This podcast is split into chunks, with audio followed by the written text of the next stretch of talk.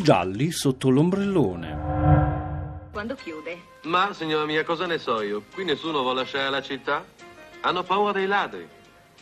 Se siamo a questo punto che uno non se ne può andare in vacanza e deve rimanere a far la guardia, magari armata, al proprio appartamento perché sennò ti portano via i tuoi quattro impressionisti, beh, io mi stabilisco in Svizzera. Certo che lei, signora Tabusso, così fuori mano non deve mica stare tranquilla, eh, con tutta la malavita che la circonda. Chi l'avrebbe detto che la mia casina, Le Buone Pere, sarebbe diventato un casino aperto giorno e notte? Ci vengono le coppiette? Sì, le coppiette. Abbiamo tutta la puttaneria di Torino Sud nel vallone sotto casa. Stai attenta che mi fai male. Battaglioni di Troia e di Magnaccia. Ma lo sa cosa dobbiamo fare io e mia sorella tutte le sante mattine sul prato davanti a casa? La vendemmia dei preservativi.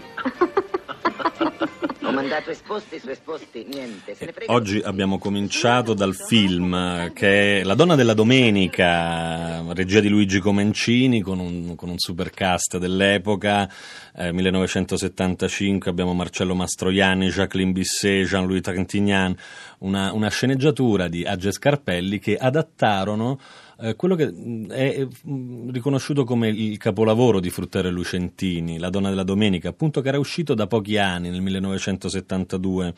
È un, è un romanzo eh, appunto definito eh, sempre torinese, anche se tutti i romanzi di e Lucentini hanno una qualità di attraversamento urbano ehm, autentico, molto forte, perché loro sono torinesi, ma anche ehm, nel, nel film cui, nel romanzo in cui tornerà il personaggio del protagonista della Donna della Domenica, ossia ehm, eh, il commissario Santa Maria, interpretato da Mastroianni, quando nel 79 loro scriveranno un sequel che è A che punto è la notte, ehm, eh, appunto avremo ancora Torino, ma in altri film, in altri romanzi, come per esempio ehm, L'amante senza fissa dimora, abbiamo una Venezia assolutamente vissuta e attraversata. Ehm, eh, le, pagine, le pagine della Donna e la Domenica meritano però di essere rivissute e rilette. Il martedì di giugno in cui fu assassinato, l'architetto Garrone guardò l'ora molte volte.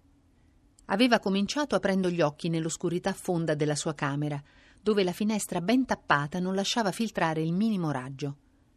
Mentre la sua mano, maldestra per impazienza, risaliva lungo le anse del cordoncino cercando l'interruttore, l'architetto era stato preso dalla paura irragionevole che fosse tardissimo, che l'ora della telefonata fosse già passata.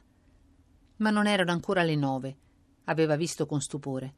Per lui che di solito dormiva fino alle dieci e oltre era un chiaro sintomo di nervosismo, di apprensione. Calma, s'era raccomandato.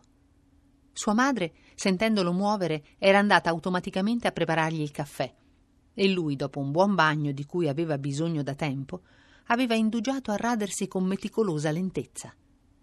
C'erano circa quattro ore da far passare. Ne restavano tre quando era uscito di casa dopo aver sfiorato con le labbra la tempia di sua madre, e un'altra mezz'ora l'aveva smaltita allungando deliberatamente il percorso per raggiungere la fermata e poi aspettando il tram che a metà mattina passava a lunghi intervalli. Prevedibilmente l'orologio elettrico della vettura era guasto.